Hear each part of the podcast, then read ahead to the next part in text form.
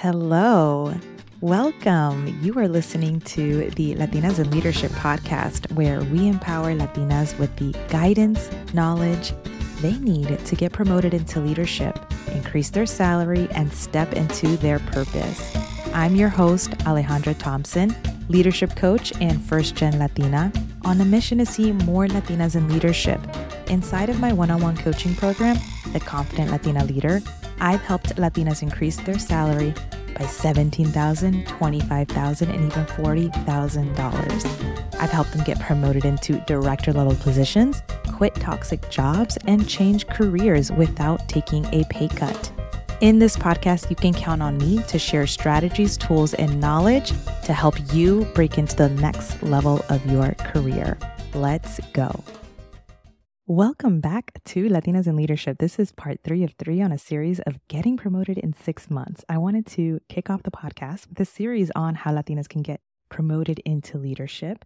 And this is part three. In part one, we went over self assessment and goal setting. And part two, we went over the six skills every aspiring Latina leader needs to develop and self advocacy. And this step here, we are going to go over personal branding and networking. If you came straight to this episode, I want to encourage you to go back and listen to part one and part two. They do build off of each other, and I'm going to be referencing them.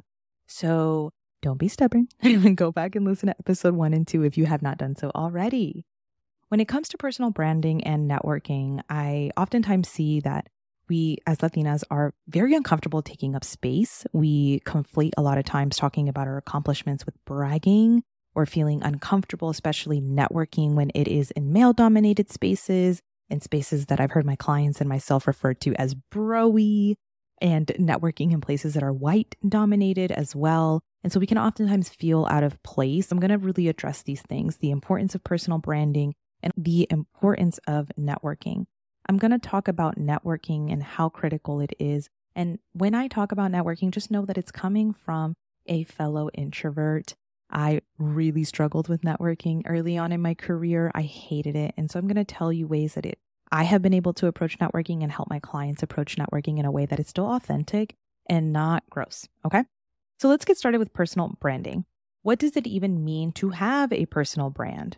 When I talk about a personal brand, what I'm referring to is you and your intentional effort to mold and manage the way you are being perceived by others in your personal and professional life.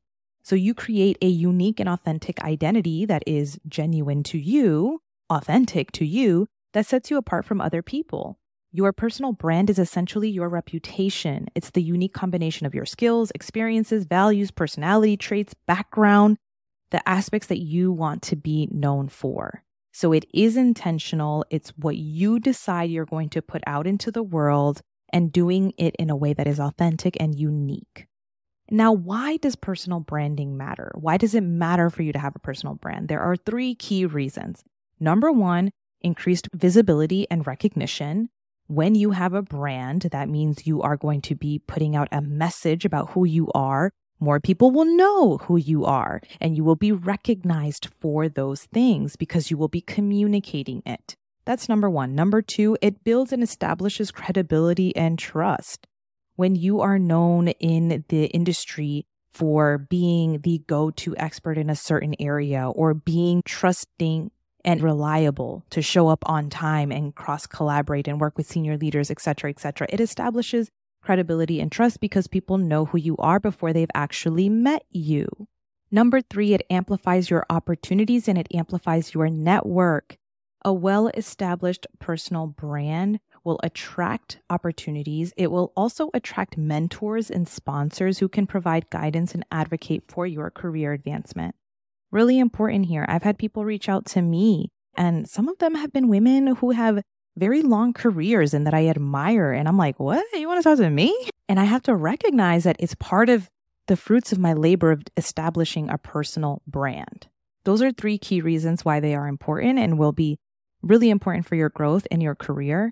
Now, how do you actually build your personal brand? Here are going to be four steps to get you started. Number one, I want you to identify how do you desire to be recognized by other people? Your personal brand is about intentionality. It's about how you want to be recognized, how you desire people to perceive you. So you have to identify what that is. How do you desire to be recognized by others? In episode one, you did a self assessment and you set goals, which means you should know what strengths, skills, and talents you currently bring to the table. You also know the gap between where you are and where you want to be in order to break into leadership because you identified five key areas of growth. This means you know what you are targeting, right? I told you to look at job postings for the role that you want to break into and to find themes. That means that you should know what you are targeting. Now you get clear on how you desire to be recognized based on your skills and where you desire to go in your career. Here are some examples of personal brands that I've built in my one on one coaching container. For example, we may have someone who is the go to marketing expert in the financial services space. We may have someone else who is strategic communications for impact driven international organizations looking to expand their global reach.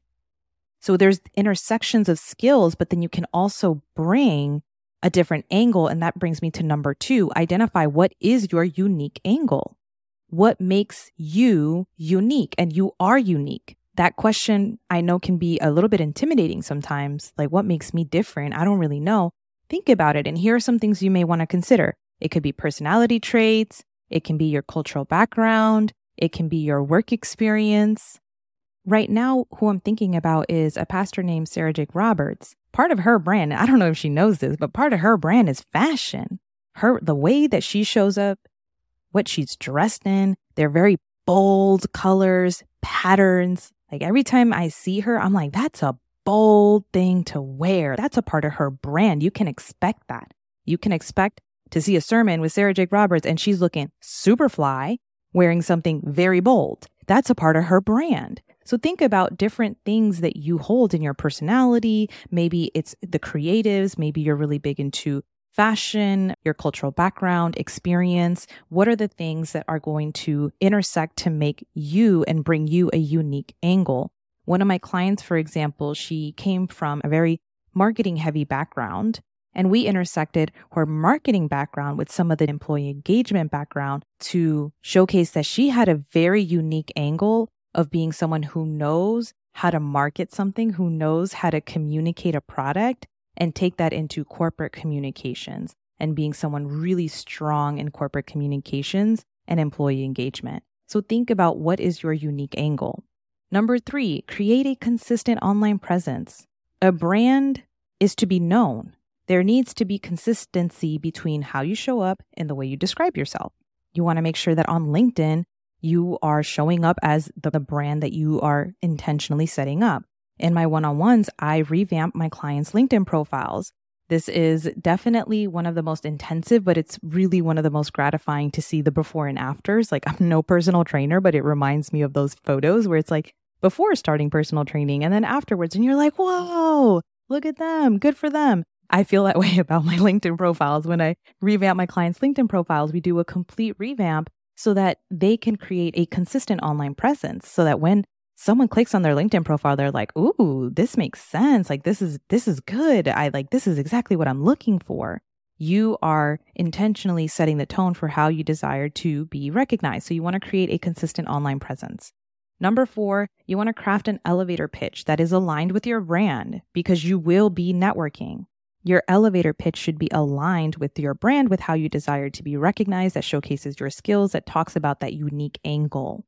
So, those are four steps to help you get started on building your personal brand. You want to get very clear on how you desire to be recognized. You want to identify what your unique angle is, create a consistent online presence, and craft an elevator pitch that is aligned with your brand because you will be networking.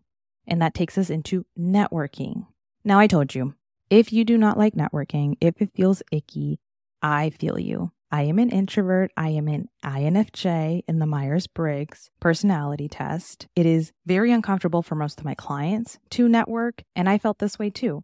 When I would go to networking events, I would walk in in my head, start to be like, oh my gosh, don't panic, don't panic. Everything's okay. Everything's not okay. Everything's not okay. This is really uncomfortable. I think we should leave. I think we should go now. And then sometimes I would leave. So I've come a long way since then, but I really do know the discomfort of going to a networking event. And it's uncomfortable for my clients. It's especially uncomfortable when it's male, white dominated spaces. And for me personally, as an introvert, I really don't like going to networking events that are particularly happy hour style where there is loud music. I find those to actually be the worst because it's loud. I can't really hear people and I don't drink alcohol much. And so every, it's just not very enjoyable to, for me, to be honest. And so even now I find boundaries around how networking is going to work for me. So trust me, I know the ickiness that can come up with this. And let me give you a, a few tips that really helped me with networking because you've already heard the saying, it's not what you know, it's who you know. And I think that can be very black and white thinking. I don't uh, subscribe to that 100%. I do believe there's truth in it. I do believe that it is important to expand your network, to have people in different places, to be able to have people that you can reach out to to ask about certain jobs and certain companies. Those things are going to be really helpful for you.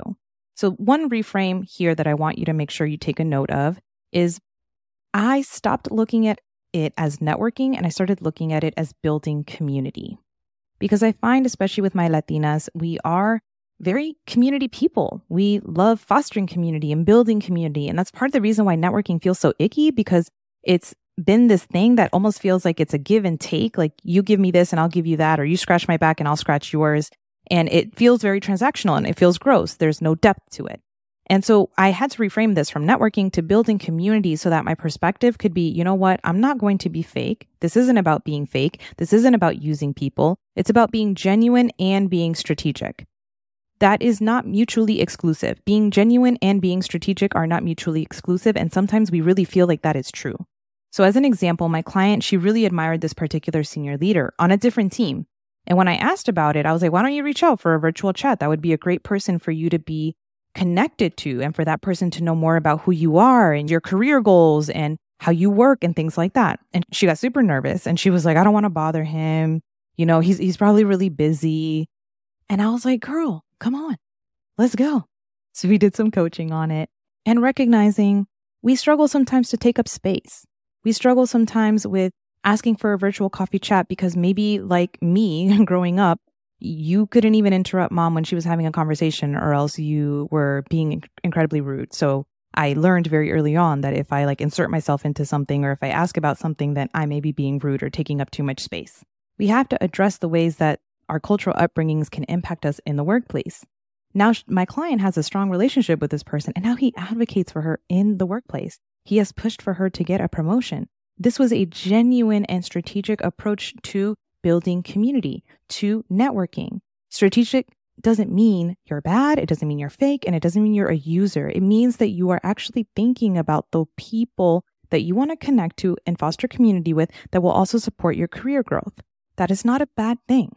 Some other things for networking tips.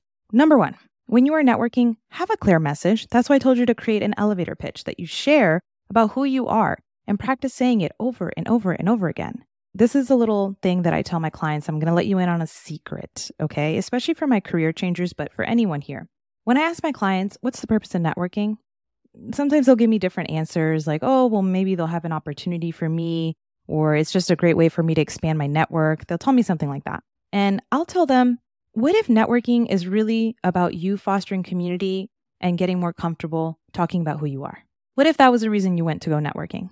Because many of you, especially if you're listening to this, maybe you struggle with talking about what you do, talking about who you are, talking about your accomplishments. Like that feels uncomfortable.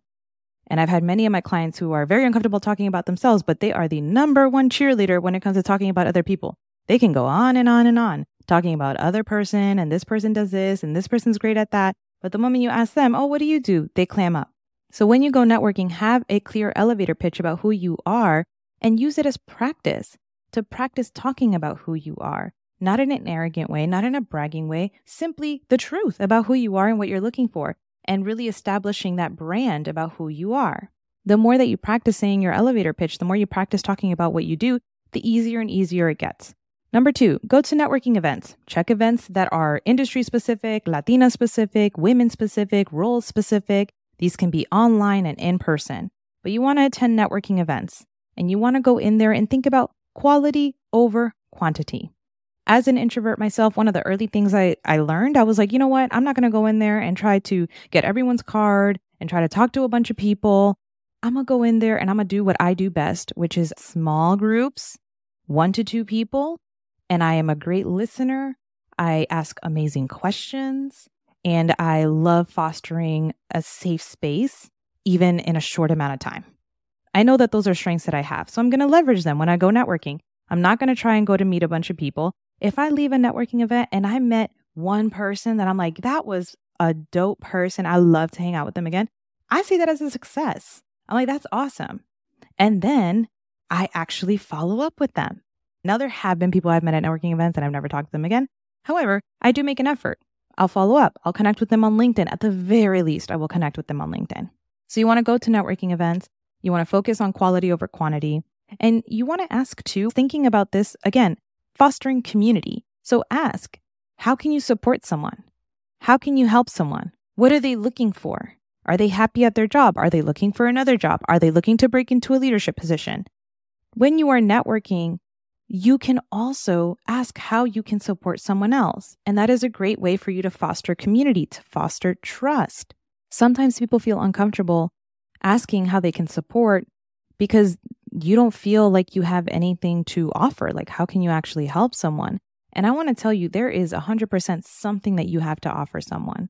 Always. Even if it's a listening ear, you always have something to offer someone else. And you never know. Maybe you do know someone who is in a position that could support this person, but you'll never know if you ask. So when you think about networking as fostering community, it helps you to approach these things in a different manner.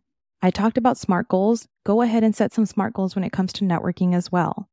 This will be a season in your life. You're not always going to be actively networking. You know, there's some people who are always doing networking. I don't necessarily think that has to be you. I think there's going to be seasons in life where you are going to be networking more than others. I think it's incredibly important for you to network and think about the future, have the future in mind.